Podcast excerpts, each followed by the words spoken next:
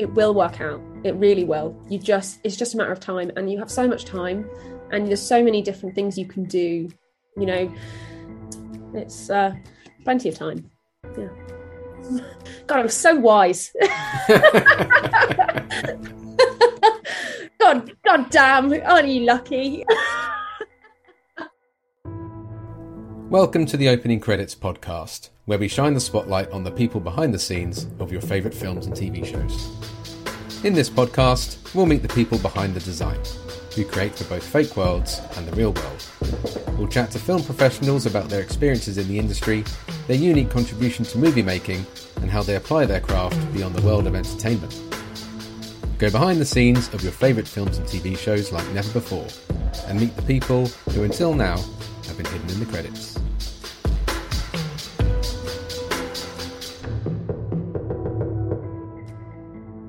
Hello, and welcome to the Opening Credits podcast. My name is Stephen Nutley. Thanks for joining me.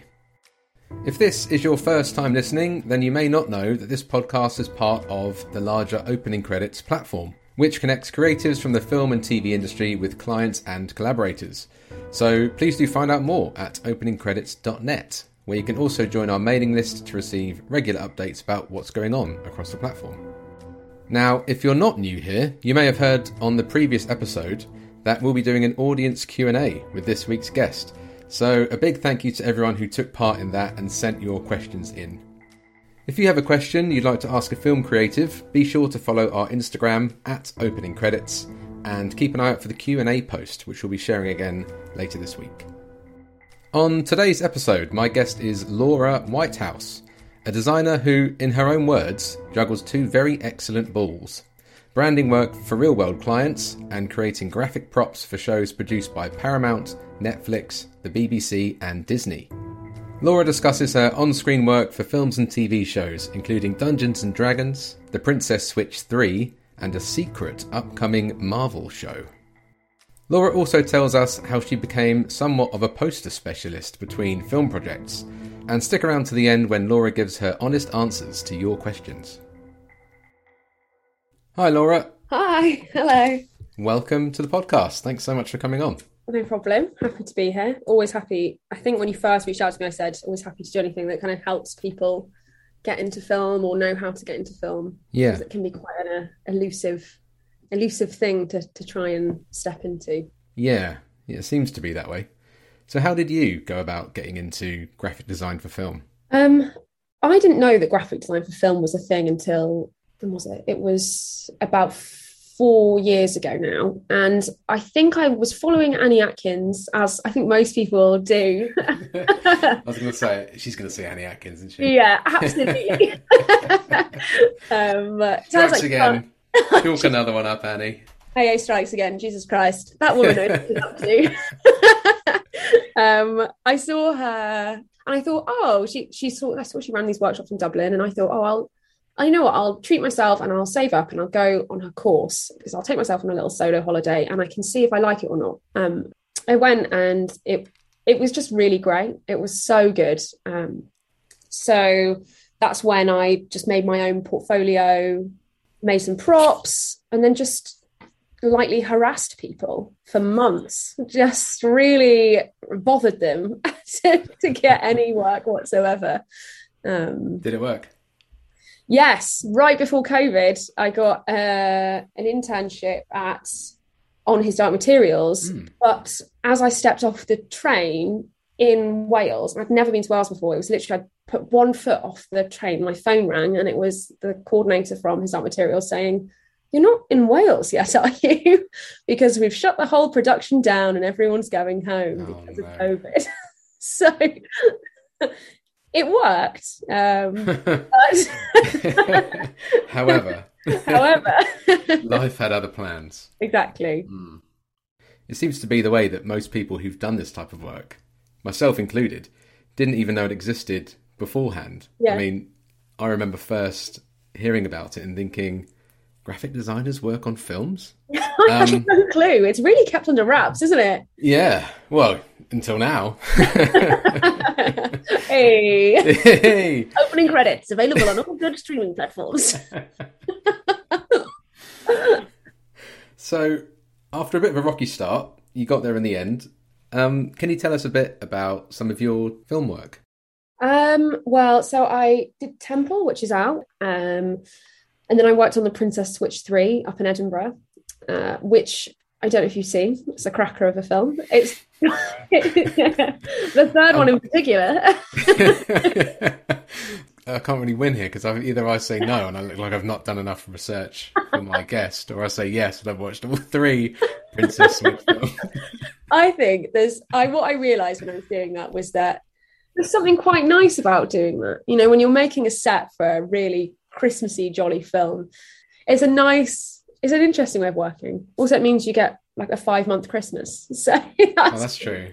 Yeah, yeah, yeah. yeah. um, yeah, and then on after that, I did Dungeons and Dragons, which obviously isn't out yet.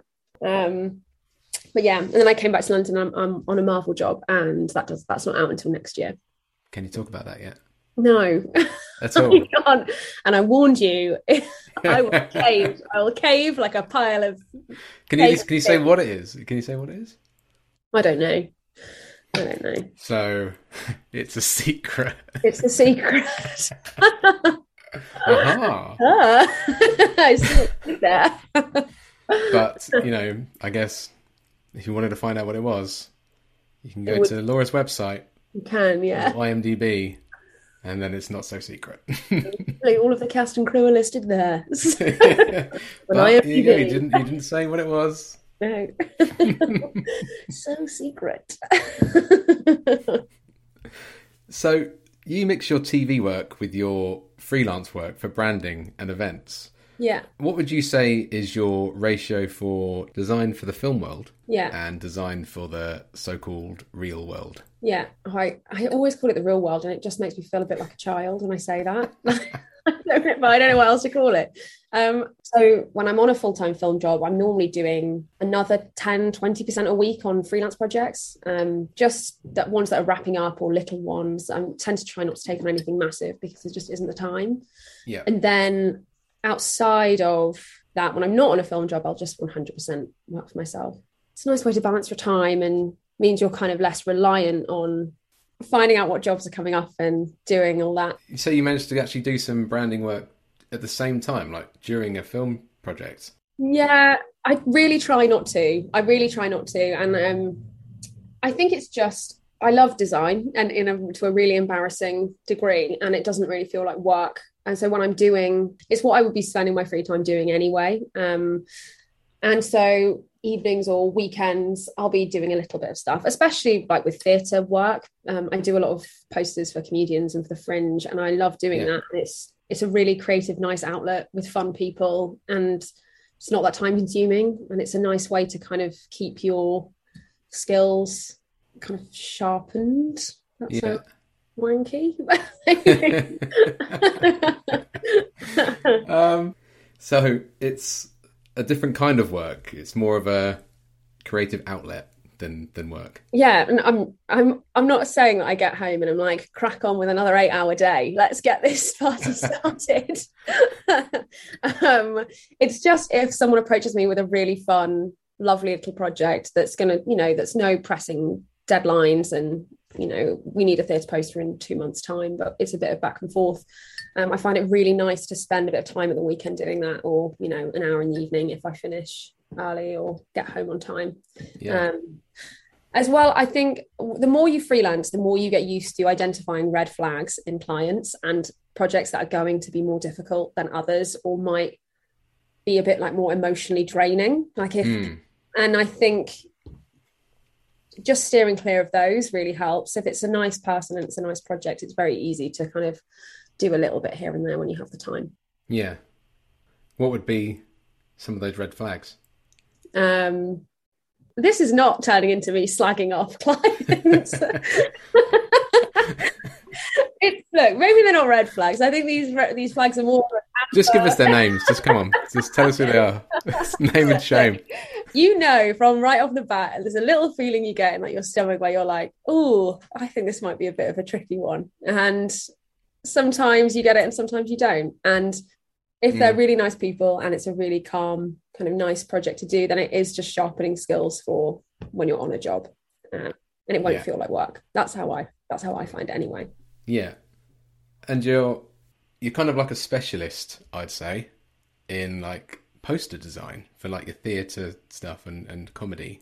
Yes. Um how did you how did you get into that? Is, is that what came first and then the film stuff came second?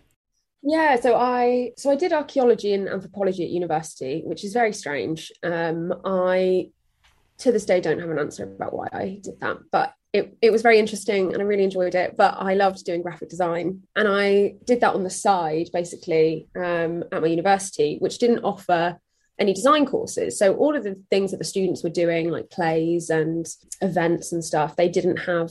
They couldn't approach the design students because there weren't any to design their posters and things. Yeah. So I started doing posters for student things when I was a student, just kind of, you know, for free and then for a tenner or a fiver or whatever, a free ticket, whatever was going. But just, I didn't even think of it at that point as a career because I thought, well, I've I've made my archaeology bed and I need to lie in that in, in that muddy bed. Um, but then I had a friend that was really, really encouraging and basically said, you know, I'll set you up a website. Let's start taking this a bit more seriously, shall we? Um, and I'm so grateful to him for that. Um, I, so I got into it through poster design, but that led to meeting lots of lovely people and mentors that just basically one person taking a chance on me after another, um, which is also how I got into film. Um, but that love of like poster design has stuck with me, and particularly working with comedians uh, for the Fringe, uh, just because they have tiny budgets, but they are absolutely lovely to work with and super creative, and as you can imagine, very funny. And you just have really lovely meetings, and you get to see all their shows and it's a really nice, encouraging environment to be in um, as a creative because when you're doing a couple of different concepts for a poster, they'll often go for the one that is the most outlandish or the brightest or the boldest, which is great because I love doing stuff like that. Yeah. Cool people to work for. Yeah.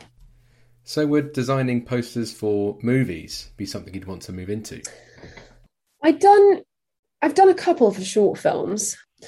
I really love some like movie, some movie posters. Obviously, like The Lobster, they uh, is one of my favorite movie posters of all time. Do you know the one with the cut out people? Uh, I think I do know what I mean, yeah. like, beautiful, absolutely beautiful.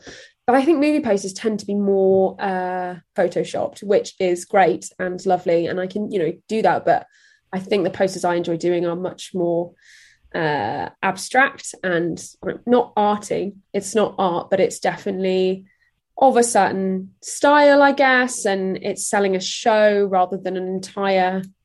I don't know what I'm trying to say, but I think there are different skills involved, and I don't think I have or have an interest in the skills involved in movie posters. Yeah. Um, I don't know. I just think they're, they're different skills. I don't know why. Just, do you know what I mean? I think I know what you mean, yeah, because movie posters these days, especially recently, seem to be designed in a certain way and can look very similar to each other. And like you say, there are definitely some that I- are better than others. You've just reminded me of I the other day. Have you seen the poster for The Heat with Sandra Bullock and Melissa McCarthy?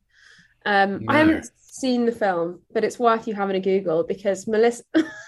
I read an article purely about this poster, basically saying, I know Melissa McCarthy. I like Melissa McCarthy. And that is not Melissa McCarthy's face. And they've just photoshopped her to within like an inch of her life.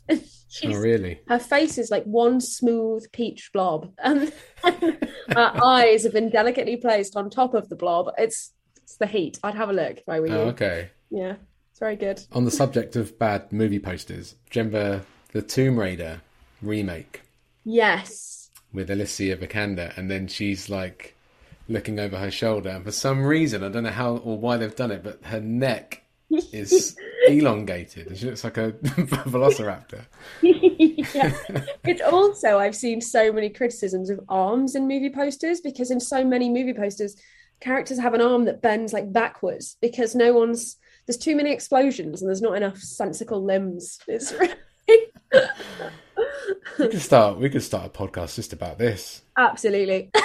so, so movie posters. No, I don't. I don't have the creativity to make someone's neck that long.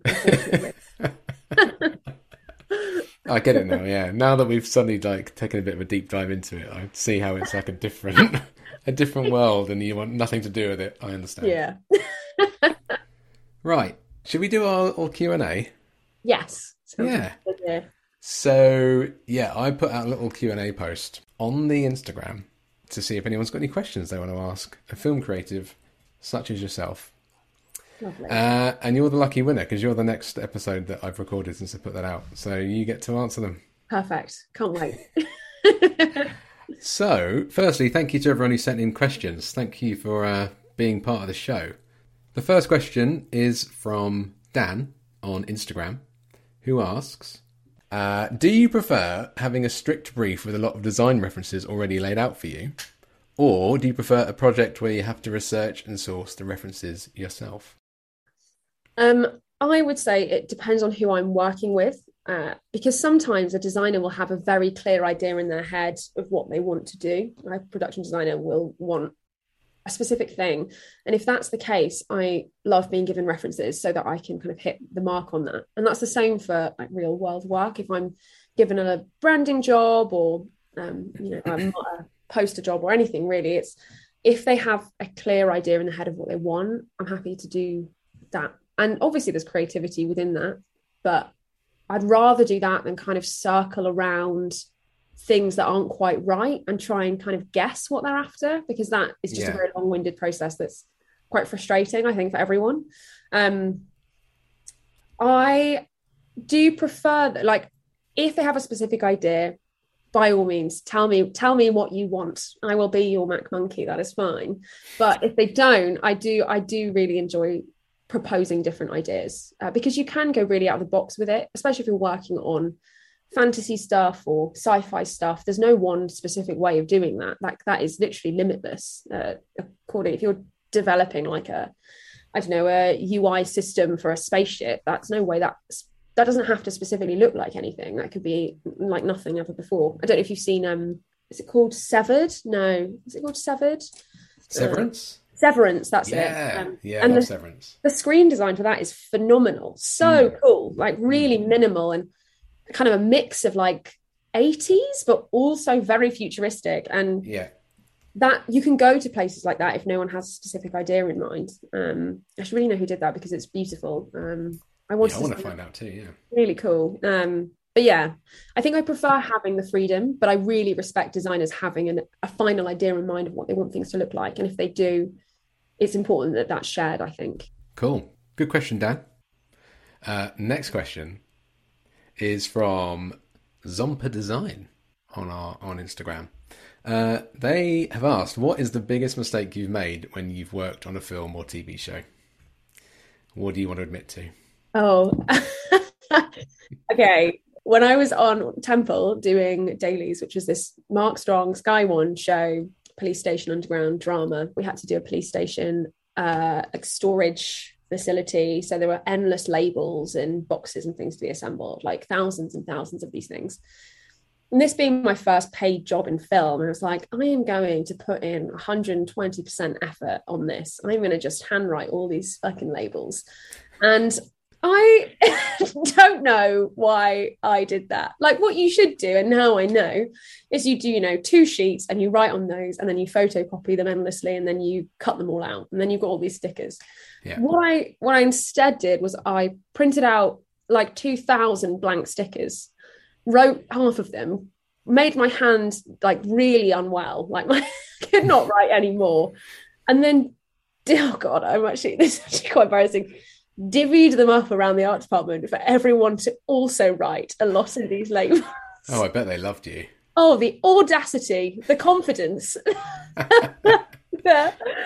I just, and this is just like super background as well, like really not necessary. And they were all, to their credit, absolutely lovely about it and, Yeah. you know, obliged and had a great time writing them. But I just now know how much time that could have been saved and also the mental energy to think about what to write on these stupid labels that are like hidden behind boxes in the background of a shot. Like Yeah. it's just there's no need. There's simply no need.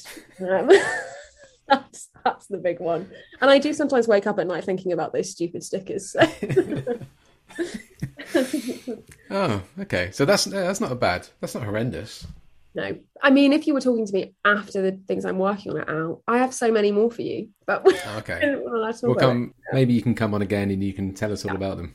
Oh yeah, we'll get right back to this. Don't you fret. on the subject of labels, this is a good opportunity to talk about your remix of the opening credits logo, which our guests kindly make when they come on the show. Yeah. Uh, and yours uh, is a wine label. I take it yeah. you've made loads of these sort of wine labels before.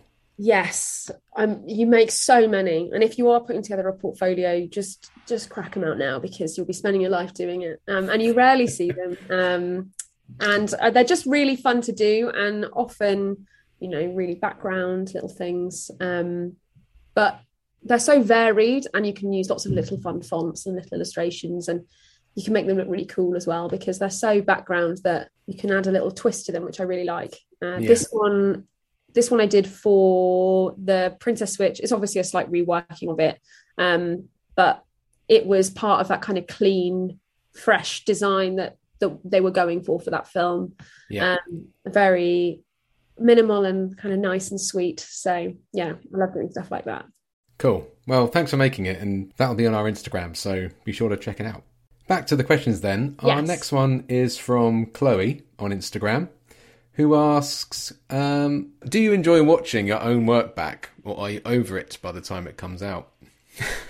Because it's like Aww. these things last, I guess they last months of like day in, day out working on it. Yeah. Can you bring yourself to watch it after like living it for that long? I think, yeah, when you're doing it and when you're there you don't see it how it's actually going to be seen so it's like kind of someone presenting your work back to you in a completely different way which is really interesting. And i'm definitely not averse like i'm so excited for dungeons and dragons to come out. I'm really excited for that. I'm going to take my mm. parents. My dad doesn't want to go but he's going you know? Dragging him along. I'm very excited. Um, dragging him along? I'm dragging him along. Nice. That's why you're the host of the podcast. Um, I'm really excited for that. I found uh, it's still nice to see how it all comes together because you also do see, as I'm sure your other guests have talked about, but it does what's really good is it puts your work into perspective because you can get really hung up on the details and getting everything right and stressing. And sometimes it can feel like the most stressful thing ever. And then you watch the show and it's literally a flicker of something for a second. And yeah. i like that. And i don't i don't find that demoralizing. I find that really incentivizing because it really emphasizes that the stuff we do is for the actors and it's for the cast to get their mind into it as well as obviously for the screen but it's not you it's very rare you get like a here is a big piece of design that i have done and it just builds the world and i i like that. It's comforting for me that yeah. that these small things don't really matter that much in the grand scheme of things. Yeah. It's just telly isn't it? So it's nice, it's nice. So he's going to the next one knowing that it t- kind of takes the pressure off because then you've exactly. got this like this is going to be the be all and end all of this whole project. Yeah, I do. I do. I am excited to see D and D, and I'm excited to see this job on one of the minute. I mm. think it's not a case of being over it. It's just um, it's you. It's seeing it in a fresh light, which is really nice. Yeah. Well, that's good. Yeah. Right. Last but not least, then, is a question from Gary on Instagram, who has asked, uh, "What is one thing you know now that you wish you had heard on a podcast earlier, which I guess is like, what would you tell a younger version of yourself now if you were listening? I would tell her that this job existed for one, because I don't know. start, yeah. I don't know who the fuck decided it was going to be a secret job, but it, it does secret. Um, like I used to love Doctor Who as a kid. This is very young me, and I used to used to watch the behind the scenes and really want to get into it, but I'm not a very good drawer. And I thought, oh God, as well, I can't do that. So I'm never going to be doing this. And then it took years and years for me to realize this job existed. So I'd say that. But I would also say that it will, if you really want to get into film and TV and you know, you've learned a bit about it and you really want to do it and you kind of feel that like gut. I don't know, when I first heard about it, I kind of had this gut feeling of like, I have to do that. I just have mm. to. It sounds incredible. Um, it will work out. I think if you have that drive and that interest and you're willing to put in the work and contact lots of people and it will be fine. It's not, it can feel like a real closed community, but it's, it's not you just have to put in the effort to show that you're that you'll be you'll you'll work in that environment and that you'll you won't crumble under the pressure and um yeah. yeah so i think i would tell myself that the job exists and that it will be it will work out it really will you just it's just a matter of time and you have so much time and there's so many different things you can do you know? Um mm. so yeah i tell myself to chill out a bit because i think i put a lot of pressure on myself that it wasn't going fast enough but yeah. it's uh plenty of time. Yeah. I'm god i'm god i'm so wise. God god damn aren't you lucky oh god. Un- unbearable. But on that note you do have some things on your website offering yes. your advice to people looking to get into film right? Yes. So i have a blog free blog post on my website just talking about how i got into film and the resources that are available for free. But yeah there's also an faq section on there. And if anything isn't answered on there or you want to email me personally please do because like helping people and it might take me i don't know three days to reply but i will get back to you. I will give you we'll a get a reply. You will get a reply. Yeah. Uh, oh yeah. What is your what's your website? Where can they where can you find that? Uh, my website is laurawhitehouse.com or .co.uk. I wasn't stingy and I did buy both domains. So nice. You know you're dealing with a pro. Uh, um, but yeah, it's just laurawhitehouse.com and there's a little blog on there. Uh, and like I said, an FAQ as well. But my email's in there too. So just shoot me an email if you do have any questions. Nice. Yeah. Get in touch. Get in touch. Laura, thanks so much for coming on the podcast. Thank you very much. It's been lovely. Yeah, it was good fun. Yeah. Thanks again for answering the Q&A questions. No problem. All right, have a good day. You too. Speak to you soon. Cheers. Bye. If you'd like to get in touch with Laura, be sure to check out her website. Or if you're a fellow film pro, you can connect with Laura on the Opening Credits Network, our creative community. You can find the links for both in the episode description. Thanks again to everyone who took part in this week's Q&A and don't forget you can send your questions for our future guests via our Instagram at opening credits and give us a follow while you're there so you'll see all of Laura's work that we'll be sharing including her wine label remake of our logo. If you've enjoyed this or any of our other episodes, please do leave us a review on your platform of choice to help us reach the ears of even more film fans. And why not join our mailing list to receive bonus content and special features from across the opening credits platform? As always, thank you for tuning in. See you next time.